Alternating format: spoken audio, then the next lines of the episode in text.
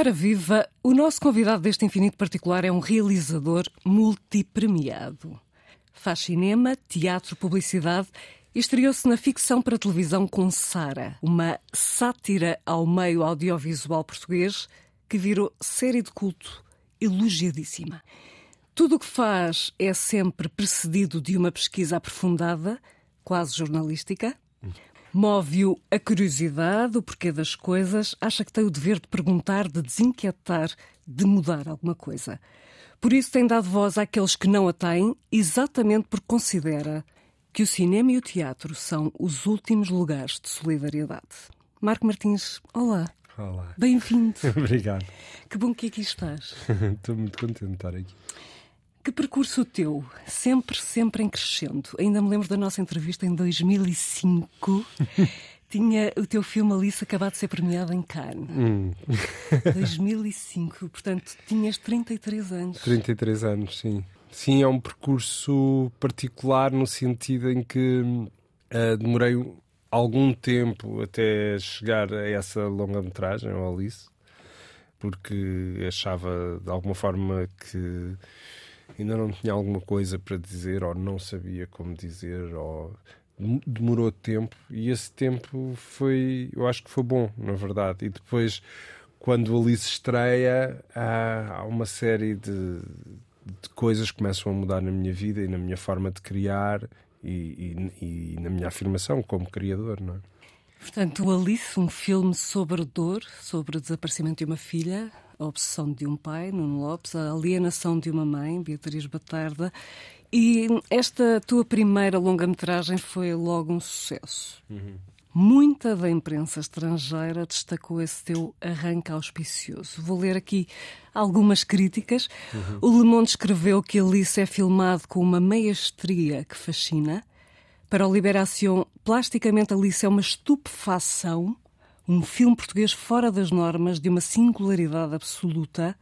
A Variety, por exemplo, comparou Alice ao filme do Nani Moretti, o quarto filho, mas diz que Marco Martins trabalha numa escala muito mais íntima, de uma impressionante crueza silenciosa. Falta o jornal italiano Il Manifesto, que viu ali uma primeira obra de uma sensibilidade coberta de talento. Ainda te lembras de ler estas críticas? Hum, Lembro-me. Em lembro. papel? Em papel. em papel. Ainda me lembro de ler em papel, sim. Está para poder comprar. Sim, sim, sim, sim. A seguir, a seguir à, à, à estreia em Cannes, na Semana dos Realizadores, no Directors Fortnight. Um, sim, uh, e, e, o impacto que isso teve sobre mim, não é? Um, Ficaste eufórico? Sim, fiquei, fiquei sim, Eufórico, sim, pode, posso dizer que é eufórico, em choque, não é? Um bocadinho, há um, há um choque. Uh, porque, porque não, eu não tinha nada feito para trás, ou seja, tinha umas curtas metragens, mas eu não sou daquela geração das curtas que faz curtas eternamente e que uhum. faz um circuito de festivais através das curtas. Tinha feito as curtas como, como exercício, ah, algumas delas até premiadas em Vila do Conde, etc. Mas na verdade não tinha. Aquela era a minha primeira experiência, a minha uhum. primeira obra mas já com uma maturidade muito maior. Um, e essa, essa convicção de que tu, tu, tu és artista está dentro de ti, mas, uh, mas podes ser um artista sem uma visão própria, sem um mundo próprio, uhum. e, esse, e essas críticas, e, depois o prémio na, na quinzena dos realizadores, etc., uh, mudou, mudou de facto a minha vida. A partir dali uh, era como se, se fosse validada a minha. A minha eu pudesse, pudesse continuar a fazer longas metragens. E é muito assim, não é? Porque uh, dependemos também muito da, da recepção das, das, nossas obras. Sem dúvida. E estes artigos estão guardados ou emoldurados? não, não está, não está, não está. Mas servem de alguma forma de incentivo em momentos de, sei lá, de desmotivação? Não, não, não, não. Infelizmente não. Gostava que assim fosse. Gostava que assim fosse. Não, o que aconteceu, uh, que foi que é muito importante, uh, é que te uh, dá uma liberdade muito grande para, para criares a partir dali, porque eu lembro na altura as pessoas dizerem-me. Olha, há pessoas que estão toda, toda a vida à espera de uma crítica assim, ou de uma recepção assim a uma obra, a um filme, a um livro, ou o que uhum. seja. Uh, o facto de tu conseguires no primeiro liberta-te, não é? Porque há um, há um lado de frustração que, está sempre presente nos artistas e na criação e podia ter sido melhor, podia ter sido diferente, podia... mas eh, eu lembro das pessoas dizerem, mas já, já chegaste, não é? Já chegaste. E não ter eh, também aquela. Hum, durante algum tempo também, pronto, há outro Outra, outra coisa que se passa nas artes, que, que é igual no cinema e no, na música, um, que é. Mas se calhar ele esgotou-se e só tinha aquele filme dentro dele, não é? Pois, é. não foi. Não foi. mas, mas existe também esse, até, até, até tu começares a pôr mais filmes, ou o primeiro, o primeiro álbum é que é bom, não é? Exato. Há montes de gente. Não, e há sempre aquele, aquele drama da folha em branco para o segundo. Sim, é? sim, sim. O que, sim, é que sim. eu faço agora? Como é que eu vou nivelar? Sim. Eu, eu para mim era é como te disse, para mim foi, foi respirei fundo e foi um, um depois daquele impacto inicial, para mim foi uma grande liberdade. Uhum. Uh, era como se fosse-me permitido fazer tudo a partir dali. Isso é uma maravilha. mas, mas, Marca, Alice é um filme de desespero. Como é que tu lidas com o desespero? Hum. Ou a tua vida é só um mar de rosas? não, a minha vida, a minha vida não é um mar de rosas, é uma vida uh, como como há de muitas outras pessoas, não é? Que têm, que, têm, que têm momentos de grande felicidade e têm momentos de angústia e momentos em que tu tens que fazer grandes decisões na tua vida uh, e, e, e, não sabes, não é? Estás a experienciá-la pela, pela primeira vez. Mas lidas com otimismo com situações mais tensas ou desagradáveis, como é que fazes? Eu sou muito otimista, sim. Sou muito imune uh, às pressões, porque lidei com elas desde muito novo, não é? Esta coisa de, de, de eu ser realizador, eu entretanto fui fazer publicidade e, portanto, uhum. acontecia muito eu ser o, o, a pessoa mais nova na equipa, ou seja, ser o realizador e ser o mais novo na equipa. Isso durante muitos anos aconteceu-me. Uh, por isso, essa coisa da pressão, uh, eu lido, lido bem com ela. Mas, mas então não és uma pessoa que, que vive momentos de desespero. Eu só perguntei como é que retratas tão bem a dor, as vivências sofridas. De onde é que te vem essa sabedoria? hum. Sim, o facto de, de eu não, não, não, experienciar esses, esses momentos não quer dizer que eu não pense sobre eles e que eles ah, não existe um lado profundamente existencialista em mim de, o que é que eu estou aqui a fazer, o que é que nós estamos aqui a fazer. Isso existe, obviamente. Ah, e um dos núcleos fundamentais para mim é o núcleo familiar e é o sítio de, de, todos os traumas e de todas as angústias, mas também de todos os amores, não é? É o único nós somos criados desde pequenos com os nossos pais e portanto há, há uma série de, aprendemos um pouco a amar da forma que somos amados e, e, por, e por, isso a família é um é o centro dos, dos, meus primeiros dois filmes que é que é o Alice e o Como Desenhar um Ser Perfeito. Certíssimo. Um, e essa aí, agora nesse círculo perfeito a história de amor entre dois irmãos dois irmãos. Aí é uma história de incesto. Mas a, ainda voltando ao Alice eu acho, uh, e, e, também uh, falando um pouco da distância entre a vida e a arte, eu acho que uh, eu não, não era pai na altura em que, em que fiz o filme, e eu acho que seria incapaz de, de, de fazer aquele filme sendo pai. Sim, porque imaginar-te-ias naquela sim, posição. Era, sim, sim. Era, era, Sim, era um, era um ato de puro masoquismo. Não é? aliás, aliás, havia muitos pais na altura que me diziam: uh, Desculpa, Marco, acho que o filme deve ser ótimo, mas eu não vou ver. Não é? Essa é... é acho que é o pior pesadelo de um pai. Acho que é acho que, de um pai, de uma pessoa. Eu acho que essa, essa ideia de. Sim de uma ausência de, de, uma ausência que não que não consegues preencher de um luto que tu não sobretudo é essa ideia de um luto que tu não consegues fazer é um vazio não, é porque nunca sabes, nunca sabes. Eu pensei que mais valia ser uma morte declarada. Sim. Quando é desaparecimento, deixa uma esperança que, que não morre. Sim, sim, sim. É... Há um lugar que está sempre, está sempre por ocupar, não é? um lugar, de, uma, uma ofenda, não é? uma uhum. ofenda é, é, brutal. E eu, na altura, fiz, fiz muita pesquisa, etc., mas, mas não era pai. E eu acho que isso de certa forma me ajudou a fazer o filme. E agora és pai de três. Três. o Léo, a Cília e o Zé. E o Zé. Falta falar de um outro aspecto do filme Alice, a música de Bernardo Sassetti. Uhum. A revista Variety também a destaca e diz que é um belo eufemismo que permanece em conjunto com o clima geral de desolação silenciosa do filme.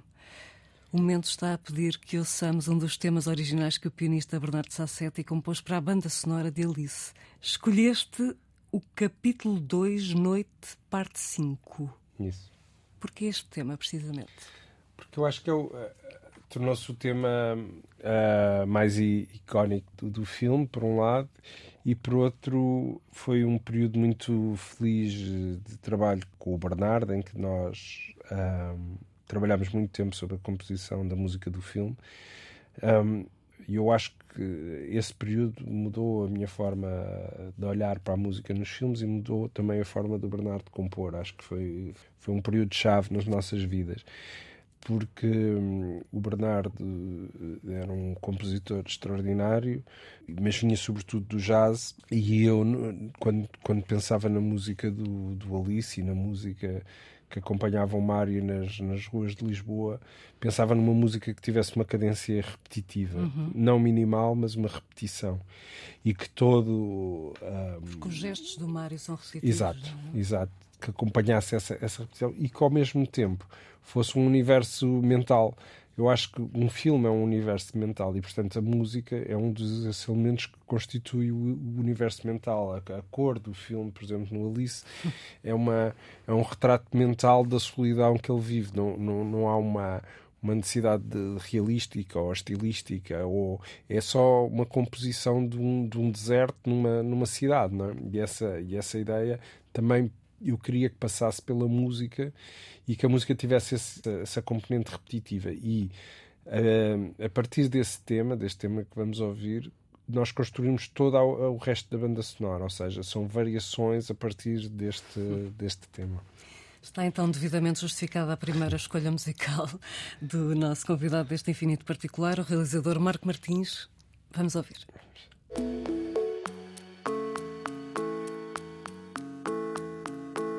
Ouvimos um dos temas do filme Alice, a banda sonora da autoria de Bernardo Sassetti, um dos mais conceituados pianistas e compositores portugueses, que curiosamente também entrou na banda sonora de um filme de Hollywood, o talentoso Mr. Ripley. Uhum. Sassetti toca para Matt Damon cantar My Funny Valentine. My Funny Valentine.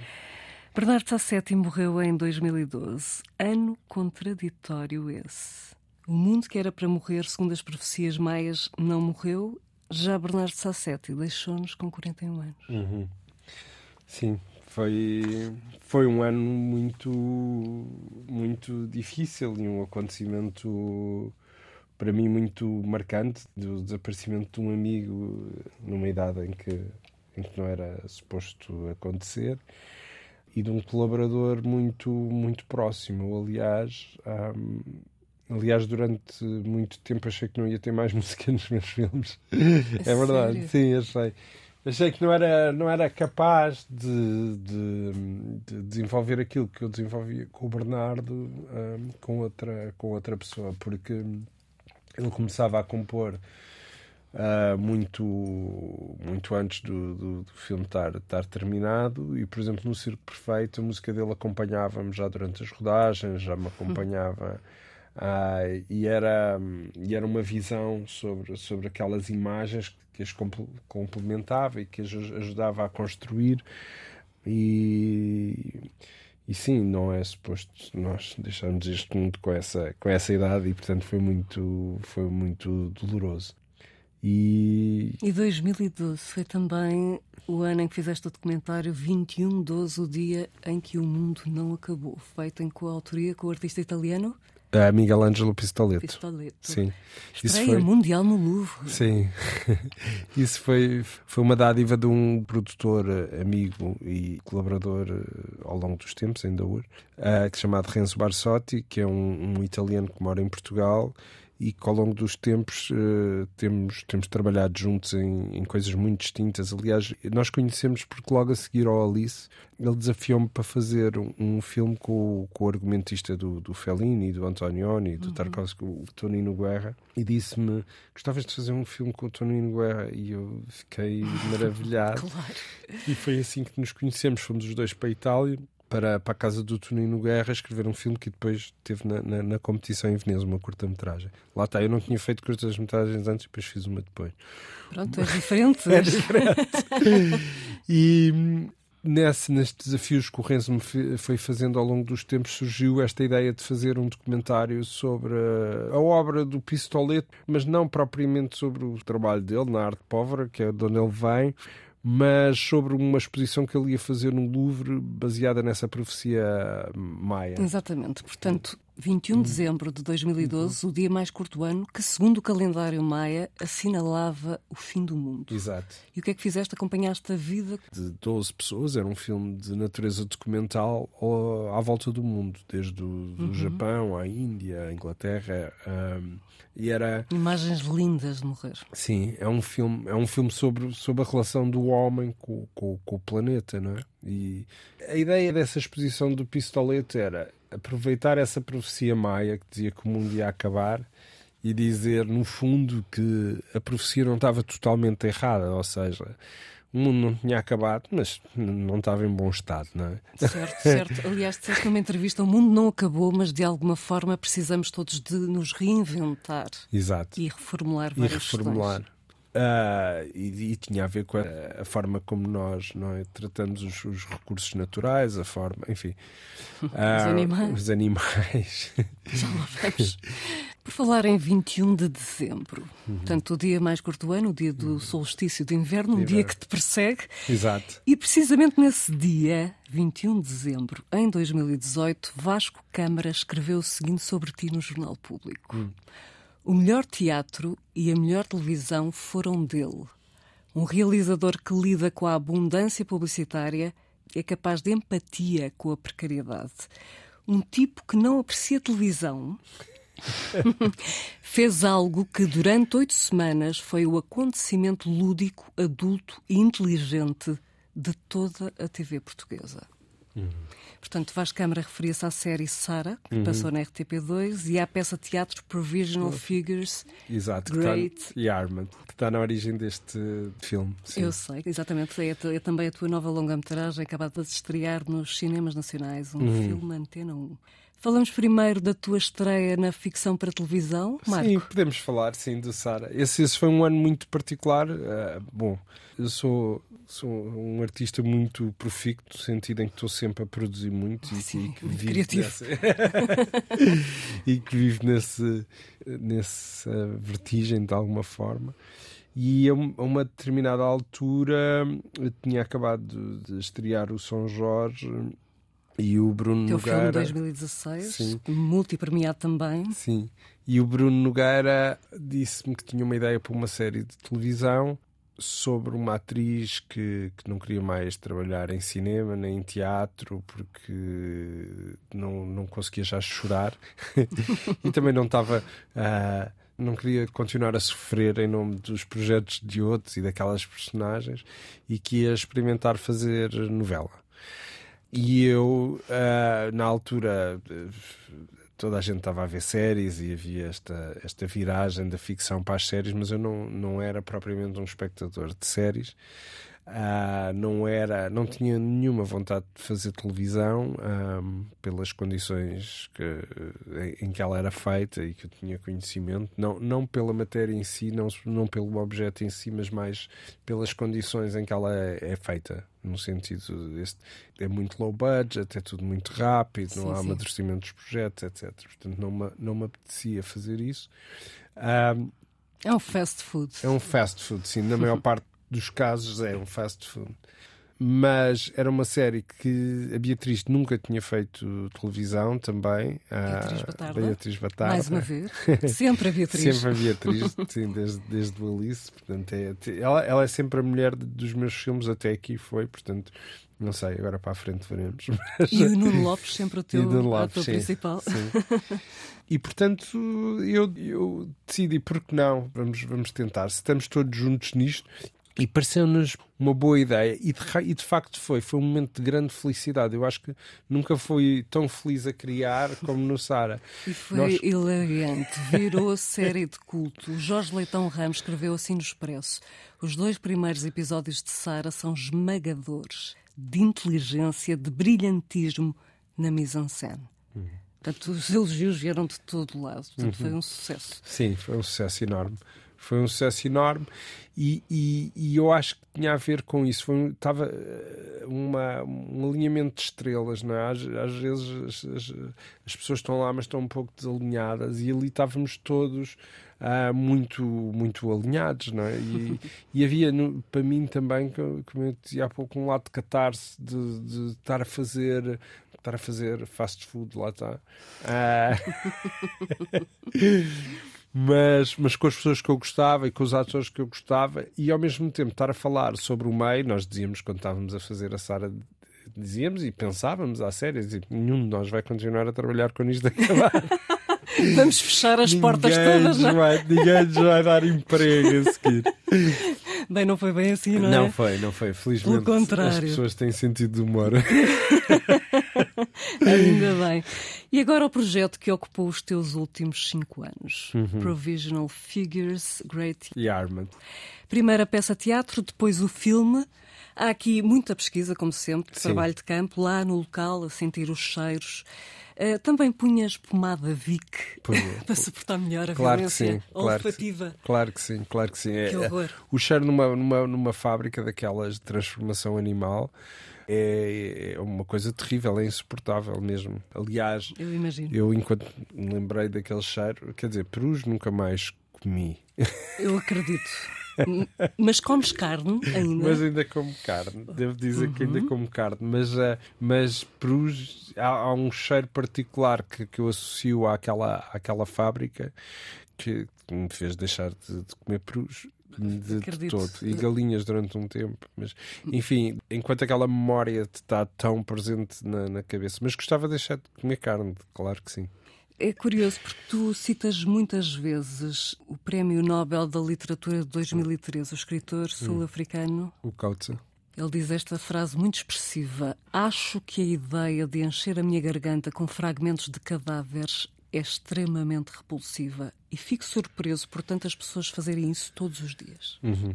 Uhum. Ele, é, ele é de facto muito, muito gráfico, gráfico sim. Uhum. Uh, e tu há uma frase que gostas especialmente. É. É uma, é uma, uma frase de uma personagem de, dos livros dele, que é Elizabeth Costello, que, que dá conferências sobre direitos dos animais e que diz que a única razão pela qual nós matamos os animais é porque eles não falam porque tudo no corpo deles nos diz uh, não mates, não mates, não é? Como se vê no filme, os perus agitam-se, esperneiam, os olhos. Faz muita confusão, confesso. E uhum. depois, e ela diz, mas, mas se ele dissesse, se ele conseguisse falar e dizer não mates, não mates, não é? Se calhar tu não o matavas. A consciência. É? é, a consciência, exato. Essa questão da consciência, como é que tu vais depois para casa em paz com a consciência de, dessa morte? Mas, mas então estás a caminhar para vegetariano? Não, não eu, eu, eu, gostava, adorava dizer que sim, adorava dizer que sim. Não, há uma consciência, obviamente, há uma consciência de, de consumir uh, muito menos carne, muito menos peixe, ou seja, mas aqui a grande questão é tu pensares na tua alimentação o que é que é de facto sustentável, não é? O que é que é de facto sustentável na tua alimentação? E depois há uma coisa terrível, é, cujo filme também fala, que é esta ideia que é que cada vez tu para, para comeres bem e de uma forma saudável uh, é muito mais caro. Portanto, as pessoas com dinheiro alimentam-se cada vez melhor e as pessoas, a, a, dieta alimentar das pessoas que vivem, por exemplo, em Yarmouth é muito uhum. pobre. É muito pobre. Tu, tu em Yarmouth, para conseguires comprar uma maçã, boa sorte. Ou seja, para tu conseguires ter uma, uma refeição que seja minimamente saudável é, é muito, muito, muito difícil. Portanto, este corpo destes trabalhadores, este corpo económico, é um reflexo não só daquele ambiente e das horas de trabalho e das cargas que eles estão dispostos a, a suportar, de não dormir. Um, e dormir é em sítios terríveis. Pavorosos. Sim. Uhum. Que é uma grande questão, esta coisa do dormir. Sabes que eu durmo muito bem. Eu sou daquelas pessoas que se precisar dormir, tipo, sei lá, 10 minutos agora, porque vou ter uma entrevista a seguir ou porque a seguir vou ter umas filmagens e eu durmo. Isso é regenerador, as é, cestas. É, Faz super bem. regenerar assim rápido. Que sorte. Mas descobri que o mundo já não consegue dormir assim. Sem comprimidos. Sem comprimidos. E portanto, uma das primeiras coisas que eu comecei a perguntar quando estou a trabalhar uh, com outras pessoas é quantas horas é que tu dormes? E há pessoas que dormem, dormem três, há pessoas que dormem dois. Que não chega. Depois, e que não chega. Portanto... Aliás, multiplicam-se os artigos sobre essa matéria. Claro. Tipo, a importância do dormir bem. Bem, claro. Portanto, não é só a saúde física, é também a saúde mental, que é que, embora a gente tenha que parar de dividir estas coisas, físico mental, esta, esta coisa do século XIX. É holístico, não é? continuamos a falar do corpo e do espírito. E, e, e, pronto, eu acho que isto está tudo, tudo interligado, sim. Não, e voltando ao filme, de alguma forma, à sequência final, onde se vê a fábrica vazia e as engrenagens que continuam a funcionar, é esta ideia de que, de que se aquele tipo de fábrica se fechasse, resolviam dois problemas de uma só vez, ou seja, não só a morte massiva de animais, como a imigração, a imigração. Que, permi que permite que aquelas fábricas funcionem. Traduzindo o teu Provisional Figures, do teu título, uhum. está ali o resumo do Estatuto dos Imigrantes Portugueses. Uhum. Números provisórios, uhum. pessoas descartáveis. Uhum. Os pork and cheese. Pork and cheese. Isso foi muito chocante quando eu ouvi isso a primeira vez. Eu disse: Não, estás a gozar, eles chamam de pork and cheese. Chamam, chamam. E, e, sabes que é comum não só ali na, na fábrica, não só em Armit, mas também em Londres. Em, em, já tive pessoas que trabalhavam em restaurantes. Ou... Isso é chocante. É, e, e é curioso porque hum, a Great Yarmouth, como é que se diz? Great Yarmouth. Yarmouth Uh, é uma vila da costa este da Inglaterra, mas era uma antiga cidade balnear vitoriana que teve muito turismo inglês, quase como o nosso Monte Gordo no Algarve, disseste tu. E dezenas de portugueses emigraram para lá em busca de trabalho em fábricas de processamento alimentar. Uhum. Assim, em Constância, é tipo 7 mil, 7 mil portugueses. Na altura em que eu estava lá, acho que era mais até, na verdade, era um pouco mais. É imenso. É imenso, de qualquer forma, porque é, é uma, é uma, uma cidade muito pequena, não é? Portanto, é, Sim. é uma massa muito grande e significativa naquela, naquele lugar. Já compraste lá o teu palacete por 200 mil euros. e muito abandonado. Aquilo, há um lado fantasmagórico naquele lugar uhum. e que dá assim um certo ar de fim do mundo, porque parece que tem assim um lado meio pós-apocalíptico porque é uma vila de, como se fosse um, um género de Las Vegas decadente, não é? E, e quase abandonado. Quase abandonado. E portanto, as pessoas que se movem ali à noite e dia e tal estão um bocado quase zombificadas. Exatamente, não é? zombies. É. Eu, a uma dada altura, até pensei em fazer um filme de zombies mesmo. Nunca entraste na ficção científica, pois não? Não, ainda não. ainda, mas, ainda? ainda? não, mas, mas ali havia uma porta para isso, havia um, uma oportunidade. Quem sabe, Marco, quem, quem sabe? sabe? O tempo, meu querido Marco Martins, o tempo está a esgotar-se e vai. Eu também digo. E vai obrigar-nos agora a uma série de perguntas com uma resposta rápida, pode ser? Pode ser, para tentar. Confessa, Marco, também tu tal como a personagem Tânia do teu filme, já cantaste o Promise Me da Beverly Craven em karaoke? Hum. Não, o Promise Me, mas sabes que em Armat, antes da pandemia, porque depois o filme foi interrompido pela pandemia, foi, foi. nós passávamos muito tempo a cantar karaoke porque não há mais nada para fazer, há muitos bares de karaoke. Portanto, Isso também é uma coisa tão antiga, não é? Era, era, era. Bares de karaoke é assim, há imensos e portanto nós, nós passávamos longas noites a cantar karaoke. Então, nós, que é que os atores e a equipe. Não era Beverly Craven? Não, não, agora vou parecer assim um bocado pedante, mas havia assim tipo, sei lá, não sei, Rolling Stones, Elton John, Velvet Underground, era assim, assim o melhor clube é só que como conseguisse relacionar era o que eu cantava. Assim. E tinhas palmas? Não, não, não. Porque como tu me imaginas, há lá pessoas que cantam maravilhosamente, não é? Pois há sempre, os profissionais do karaoke. Os profissionais do karaoke. E eu não sou, eu canto muito mal. Aliás, mesmo os meus próprios filhos pedem-me para não cantar. Portanto, é uma tristeza que eu tenho, não consigo afinar mesmo. Não pode ser bom em tudo. Não, Marco. não, ainda okay. bem, ainda bem. e já sabes a resposta para aquela questão existencial sobre batatas fritas no filme Alice? Qual é que era a constatação da Beatriz?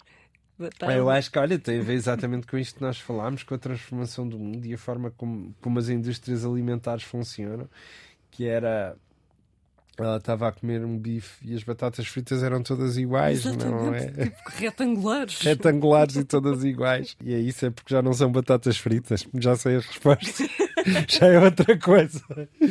É uma transformação, não é? Genética da batata frita. Absolutamente. Taxi Driver. Hum. Fez-te querer ser realizador? Olha, é, é, um dos, é um dos filmes importantes para mim numa determinada hum, fase da minha vida.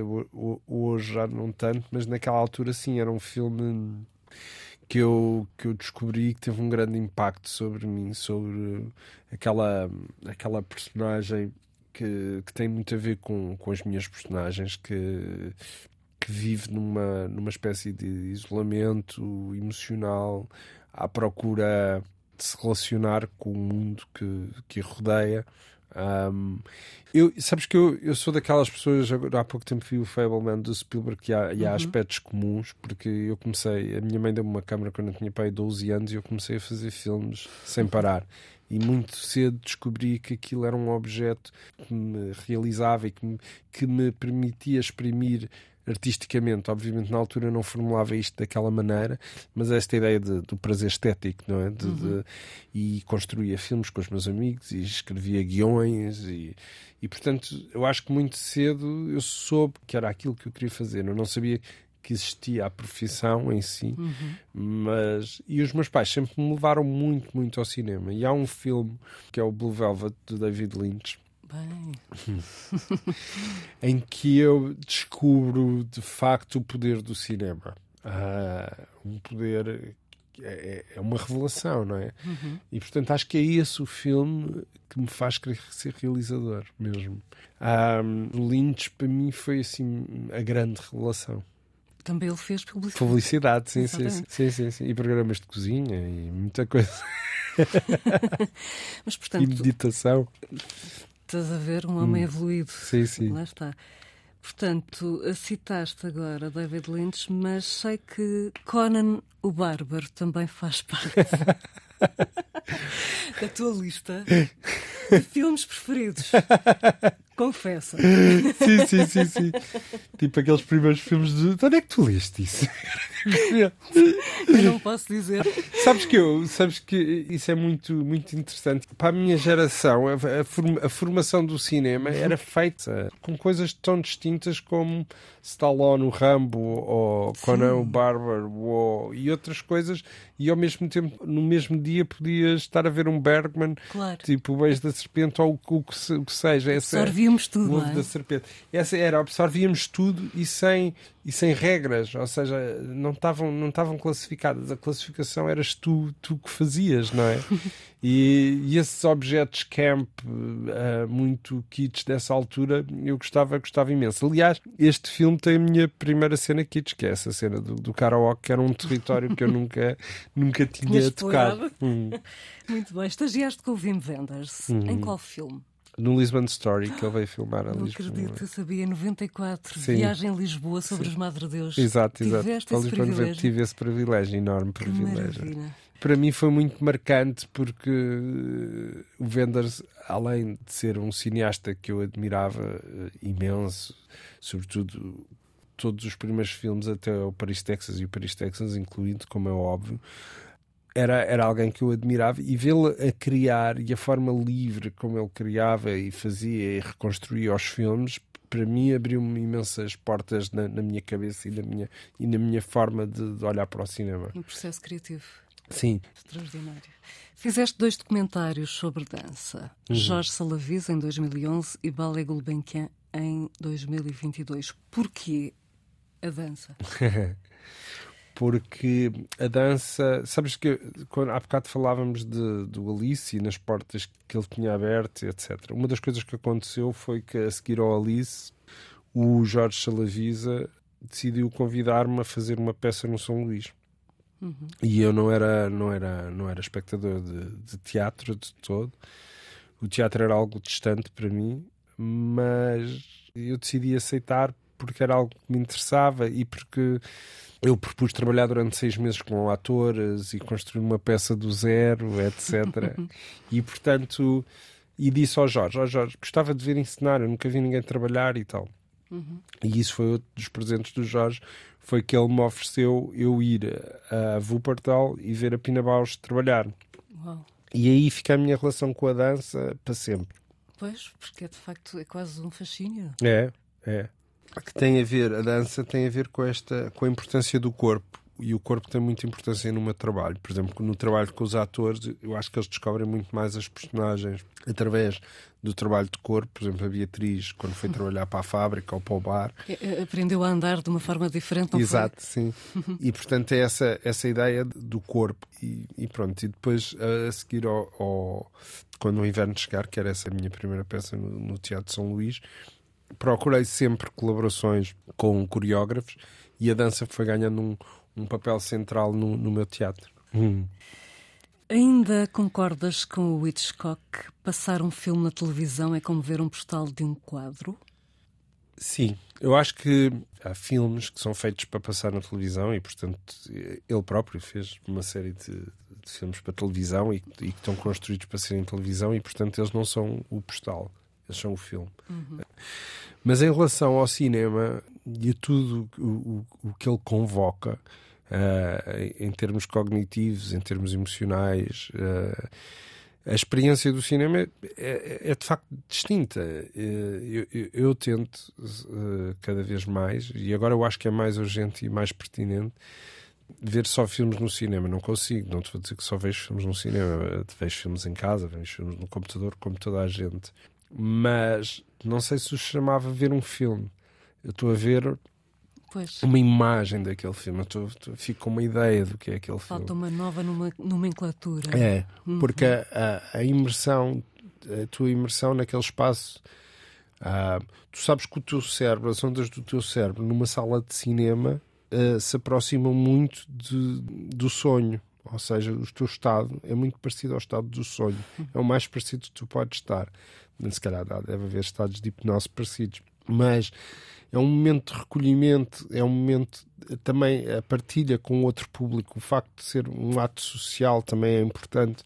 Há uma série de elementos, e depois, como dizia o Paul Thomas Anderson, agora a, propósito do Licorice Pizza, que ele, além de, de, de, ser cinema, é cinema, mas é 70 milímetros, portanto é assim uma, uma dimensão enorme, e não sei o que ele diz. Tu em casa não vais pôr David Bowie com 40 dBs, não é? Não vais, não vais, não vais rebentar a sala. E uhum. quando estás a ver o filme, estás a ver isso. Portanto, não é só a imagem que é enorme, bigger than life, uhum. é o som que, te, que, que é enorme. Uhum. Um, e portanto é um, é um, é um mídia distinto mesmo daquele de ver um, um filme no ecrã. Marco Martins, Mensageiros da Tumba Redonda, já ouviste falar? Não. Isto tem, tem, tem truque, tem truque. Apresente-te a nossa famosa tómbola redonda. Aqui dentro estão vários papelinhos coloridos, são frases, pensamentos, reflexões. Hum. Podes, por favor, retirar um papelinho aleatoriamente, se quiseres baralha, okay, faz okay, como okay, quiseres. Okay. Vamos lá ver o que é que te calhará. Hum. Espera aí. Ninguém pode fazer-te sentir inferior sem o teu consentimento. Eleanor Roosevelt. Deixa-me pensar Faz um bocadinho.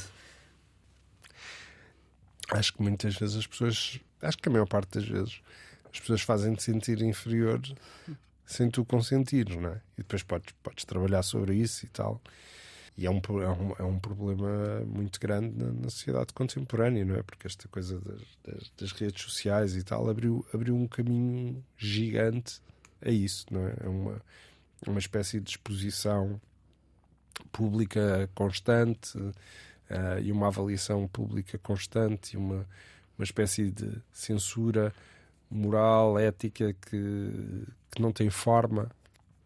E portanto, não, infelizmente, muitas vezes as pessoas fazem-te sentir inferior sem, sem o teu consentimento. Como é que tu reages a isso?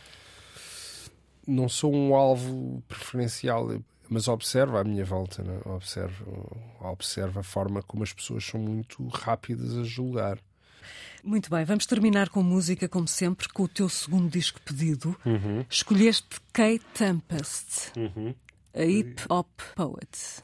Sim, hip hop poet. Ela é dramaturga também. Sim, ela faz tanta faz coisa tudo. e tudo bem. E tudo bem, sim.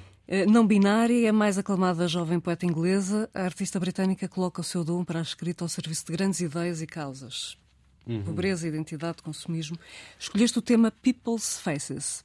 Uhum. É um tema de 2019 de um álbum Book of Traps and Lessons é uma. Porquê é que eu escolhi esta música? Sabes que a música, a música é muito importante para mim e eu, eu ouço muita música e começo a construir muitas vezes as peças de teatro ou os filmes em cima de músicas.